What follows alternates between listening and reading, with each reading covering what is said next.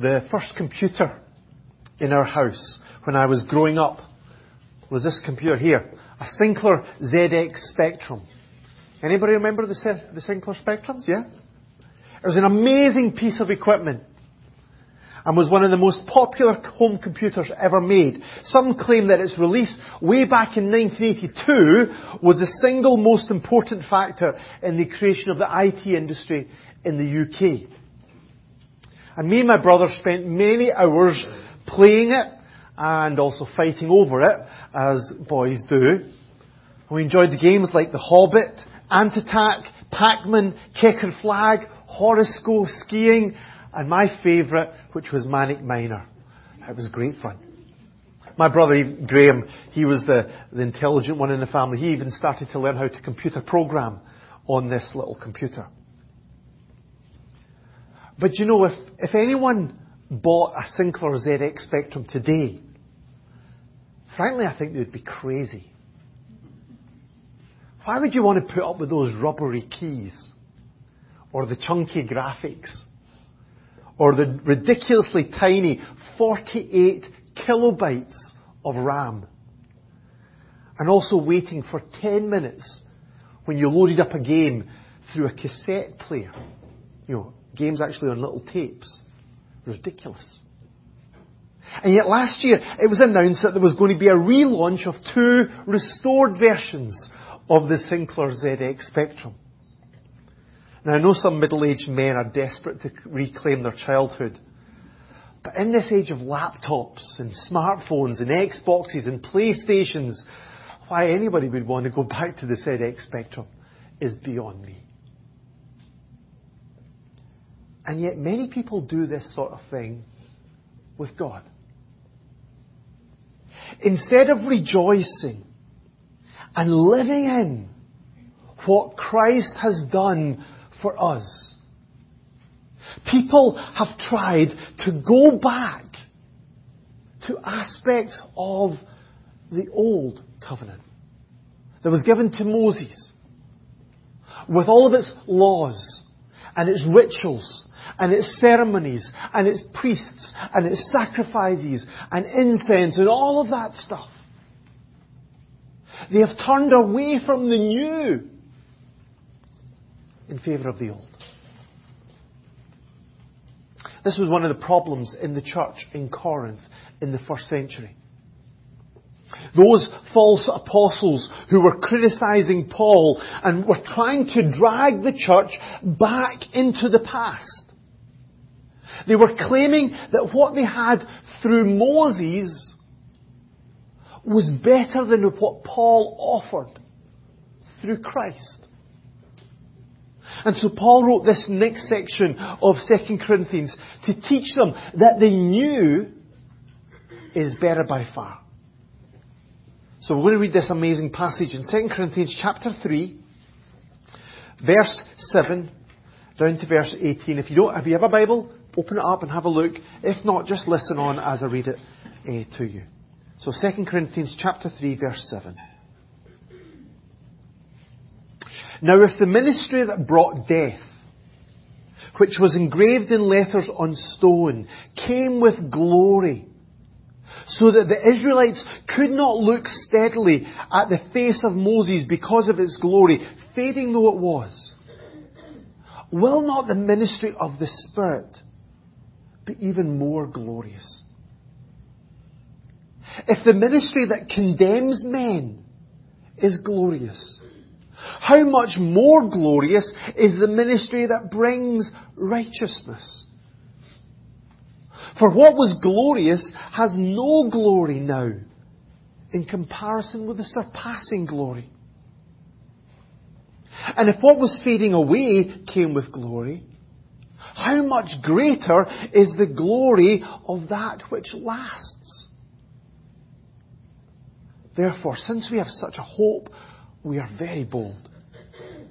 We are not like Moses, who put a veil over his face to keep the Israelites from gazing at it while the radiance was fading away. But their minds were made dull. For to this day, the, the same veil remains when the Old Covenant is read. It has not been removed. Because only in Christ is it taken away. Even to this day, when Moses is read, a veil covers their hearts. But whenever anyone turns to the Lord, the veil is taken away. Now the Lord is the Spirit, and where the Spirit of the Lord is, there is freedom. And we, who with unveiled faces all reflect the Lord's glory, are being transformed into His likeness with ever increasing glory, which comes from the Lord, who is the Spirit. Over these past few weeks in our kids' clubs, we've been thinking about God's rescue of His people out of Egypt. It's been amazing teaching uh, these kids about how God spoke to Moses, how God called him and empowered him, and he did amazing miracles through him, like the, the ten plagues or, or going through the Red Sea when it opened up and the walls of water on each side and they walked across in dry ground. And this week Damien, if he's prepared in time, uh, will tell the kids that Moses received God's commands on Mount Sinai. And that, when, when, when he was up there, the Mount Sinai was covered with smoke, Exodus 19 says. Because the Lord descending on it in fire. The smoke billowed up like smoke from a furnace. The whole mountain trembled violently. The sound of the trumpet grew louder and louder. Can you imagine being there? And watching and listening to all of that. It was a stunning revelation of God's glory and power and holiness. Without doubt, the Old Covenant came with glory. This agreement between God and the people of Israel, described and confirmed on this mountain, reflected and revealed the awesomeness and the majesty of God. It was an amazing privilege for them to have been invited into this special relationship with God. And right at the heart of all of this was Moses. He was their leader. He was the, the mediator between God and the people and his people. It was him who climbed up the mountain to speak with God face to face and bring the commands down back to his people. And this experience had such a profound impact on him that his face literally glowed. Exodus 34 says this. When Moses came down from Mount Sinai with the two tablets of the testimony in his hands, he was not aware that his face was radiant because he'd spoken with the Lord. In fact, the glory of God was so reflected on Moses' face that the people were terrified when they saw it. And they were so afraid to come close to him that Moses put a veil over his face. Just so the people could cope with it. And so thinking about all of this, maybe it's not surprising that these false teachers, these false apostles at Corinth were fascinated by Moses and, and his ministry. Because they were attracted to people who were impressive and who were powerful. And how could get anybody more impressive or powerful or more glorious than Moses? No wonder they tried to pull this church back to Moses and the covenant that he mediated. And when you think of it and look around, I'm sure you could see lots of people doing exactly the same today. They're impressed by maybe the character and the experience of Moses. Or the laws that he taught, the Ten Commandments and all of them. Or the ceremonies and the festivals that he instituted. Or the, the sacred place that he built or, or the robes and the dignity of the priest, or the, the physical sights and smells of the rituals and the sacrifices. And they look all of that and they long to have that today. And so they teach that these things are still important today. They even teach that these things are necessary for us to get to know God today. But Paul completely rejected all of this. As we saw last week, Paul was among the ministers of a new covenant, a new agreement, a new contract between God and people. He'd been called to bring people into this new relationship with God and His people through the sacrificial death and glorious resurrection of Christ. And this new covenant, far from being inferior to the old that came through Moses, Paul says it is far superior. It is far better. Verse 8 in our passage, he says it's even more glorious. Verse 9, he says it's much more glorious. Verse 10, he says it has surpassing glory. But why? Why is the new so much better than the old? Why should we hold on to the new and refuse to go back to any of the aspects of the old? Well, there are loads of answers to this. But in our passage that we just read, I think Paul just focuses on six of them. So we're just going to quickly have a look through them. First of all, the new covenant is based on a better kind of law. The law of the old covenant was engraved in letters on stone. Now this was an amazing gift to his people. Exodus 31 says that when the Lord finished speaking to Moses on Mount Sinai, he gave him two tablets of the testimony. The tablets of stone inscribed by the fingers of God. Can you imagine that? Being in possession of these tablets written, literally written by God. God's laws written by God to know how to live in relationship with God. But the law of the new covenant far better. Because it's not written with the finger of God on tablets of stone, but it's written through the ministry of the Spirit. Not on tablets of stone, but on tablets of the human heart. This is what the prophets in the Old Testament are looking forward to. This is what they were longing for. When God's laws wouldn't be an external list of rules and regulations, of do's and don'ts, but God's law would be internalized and lived out in reality in human hearts. Jeremiah, for example, in Jeremiah 31, I will put my law in their minds and write it on their hearts. Ezekiel 36, I will put my spirit in you and move you to follow my decrees and be careful to keep my laws.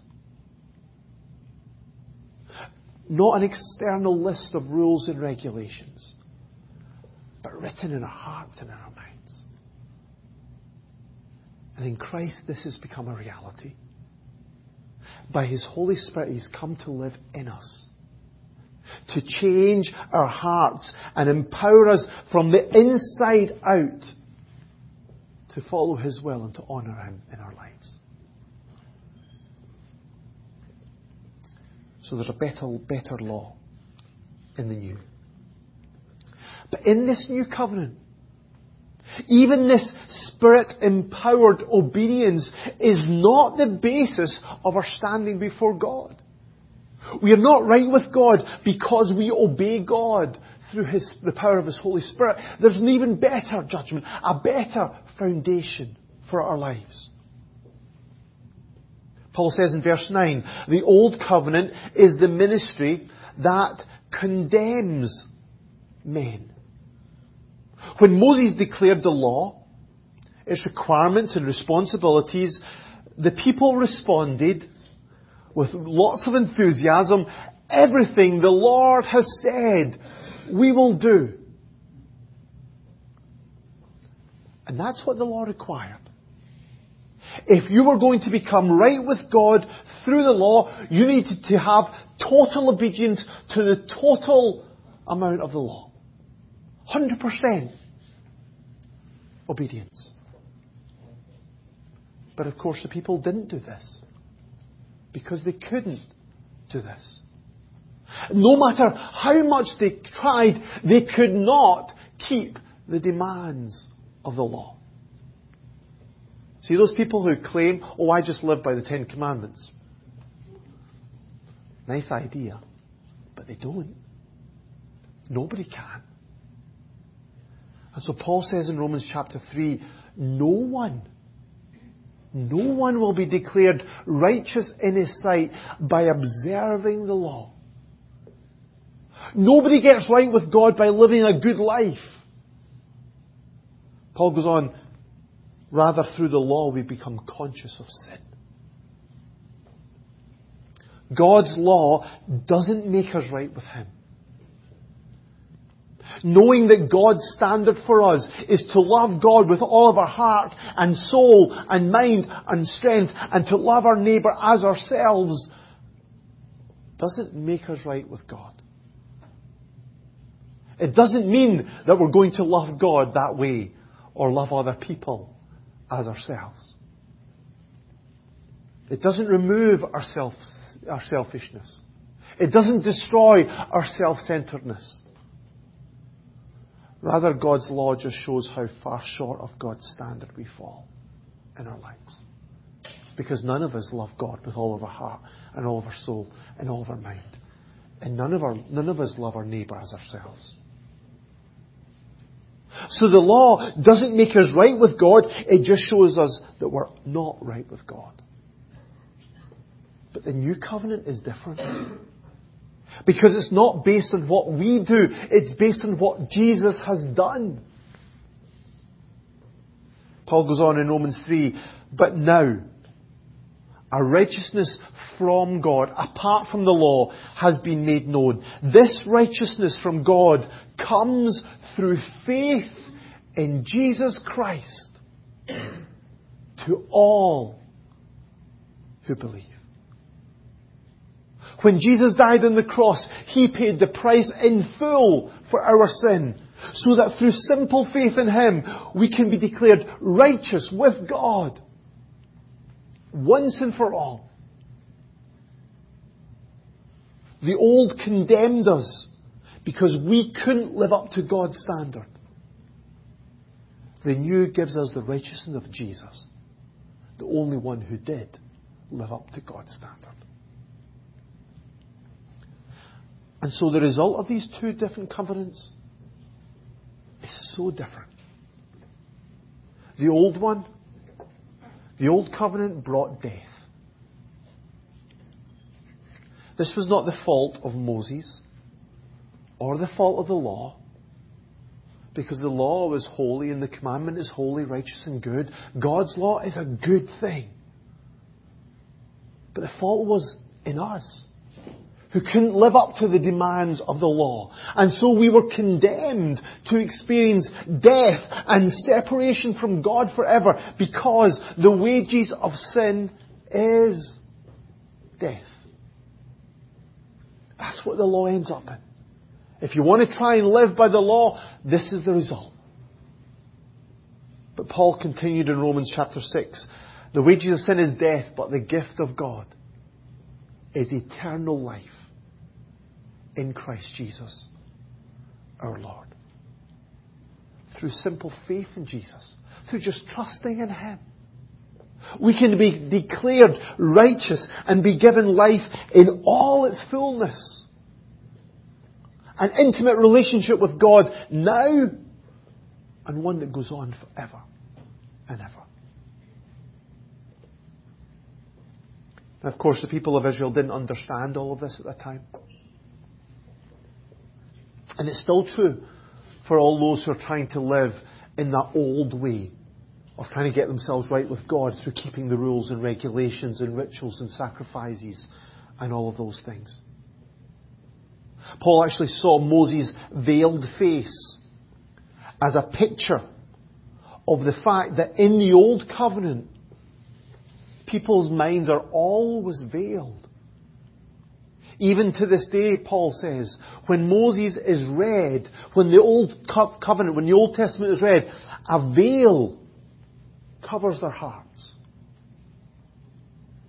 Yes, there is a revelation in the Old, in the Old Testament, but it's an incomplete revelation.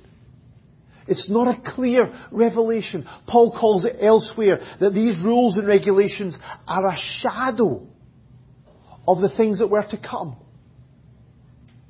These regulations, these rules, these laws, these rituals, these ceremonies, they, they give an impression of God.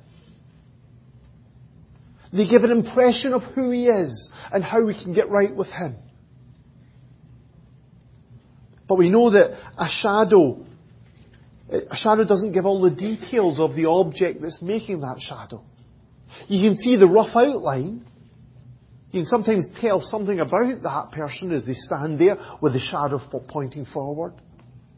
But it doesn't give the details. And so the law didn't give a full revelation of God.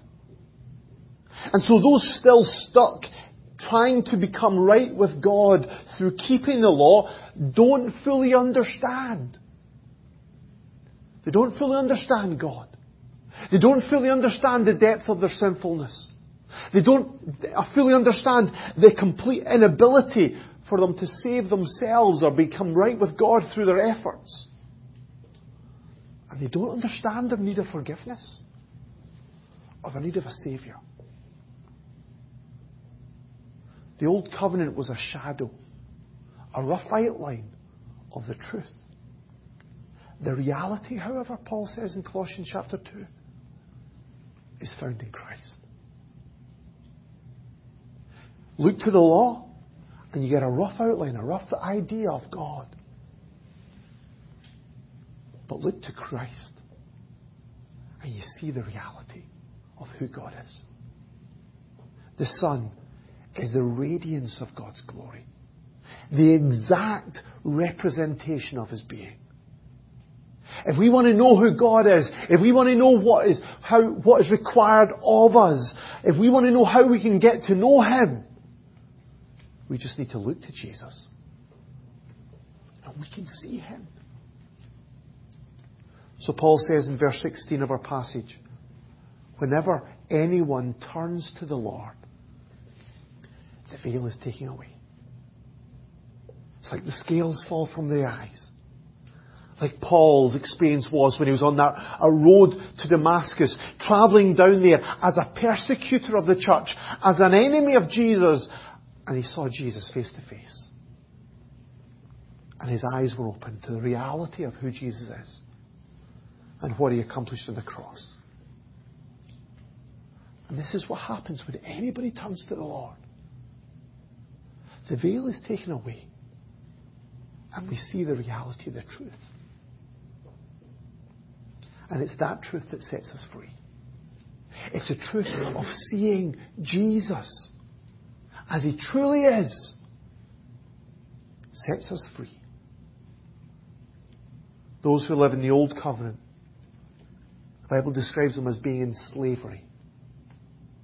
Back in Galatians 4, it says, One covenant is found Mount Sinai and bears children who are, who are to be slaves. Because they're enslaved to try and keep the rules to try and do what's right every single day, trying to be the best person that they can be, hoping that they are good enough for God. They are left constantly trying, but never achieving the freedom and the fulfillment that they long for. They can never be truly free from guilt and condemnation. But those who come into the new covenant through their faith in Jesus, they are set free. Because where the Spirit of the Lord is, there is freedom. Instead of living under the demands and the obligations of the law, endlessly trying to check the rules to make sure that we still qualify, and being held captive to guilt and fear We are called to live in this freedom of being absolutely sure that we belong to God. Being secure in the fact that we are a child of God. Being certain of a relationship with God. Free from condemnation. Free from guilt. Free from fear. Free from death.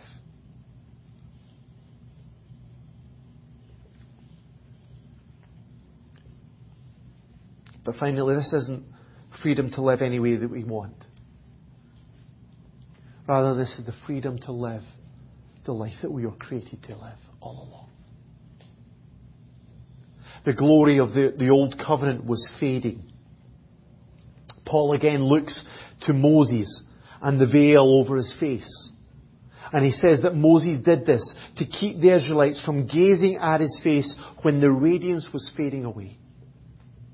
That shining face was the result of spending time in God's presence. And so over time it just faded away. Moses was concerned that the Israelites would see that fading glory and that would prevent them from obeying God's law. But Paul sees that as a picture of what was happening to the old covenant itself.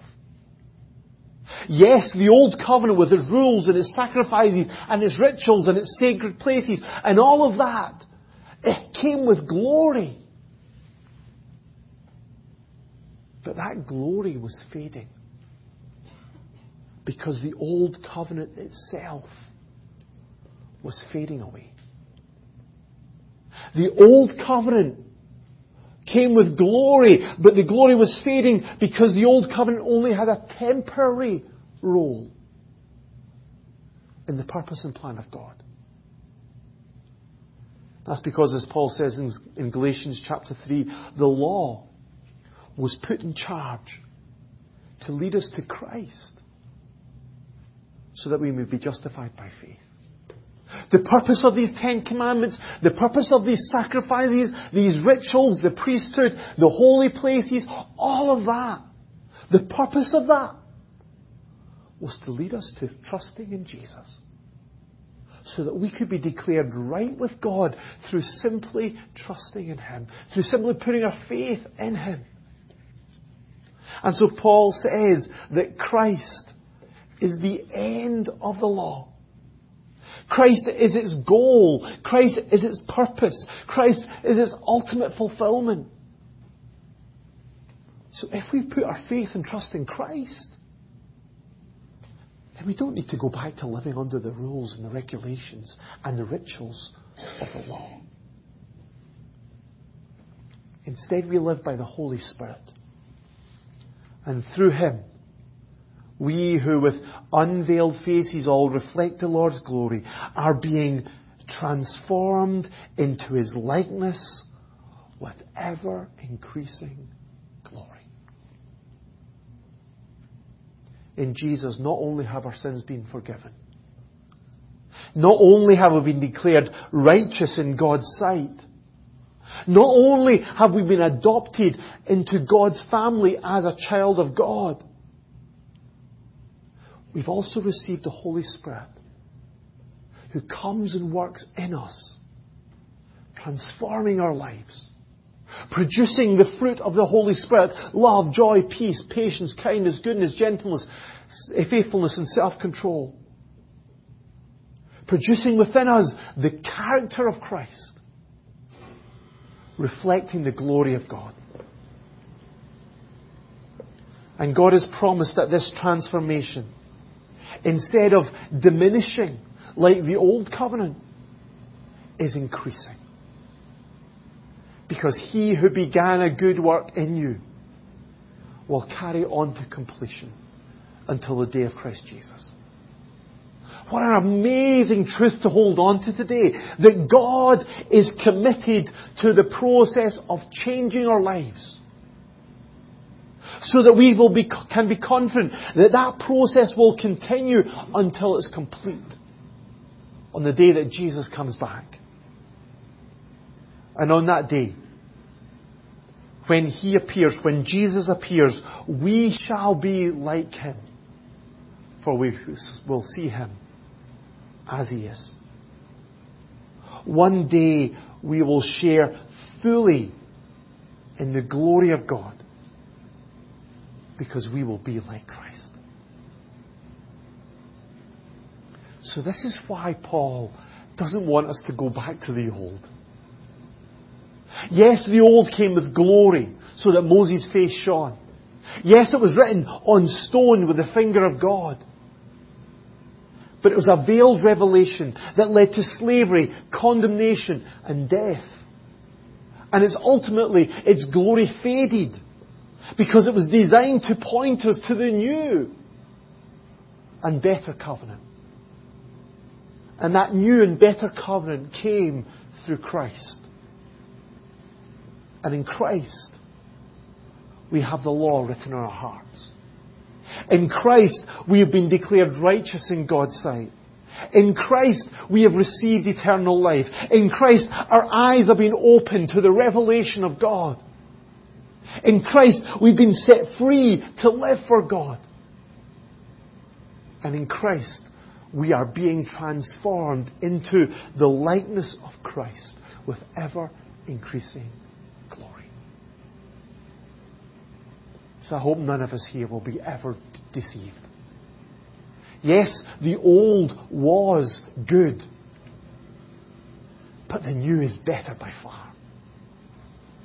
I pray that each of us will live in that, in the reality and the joy and the freedom of the new.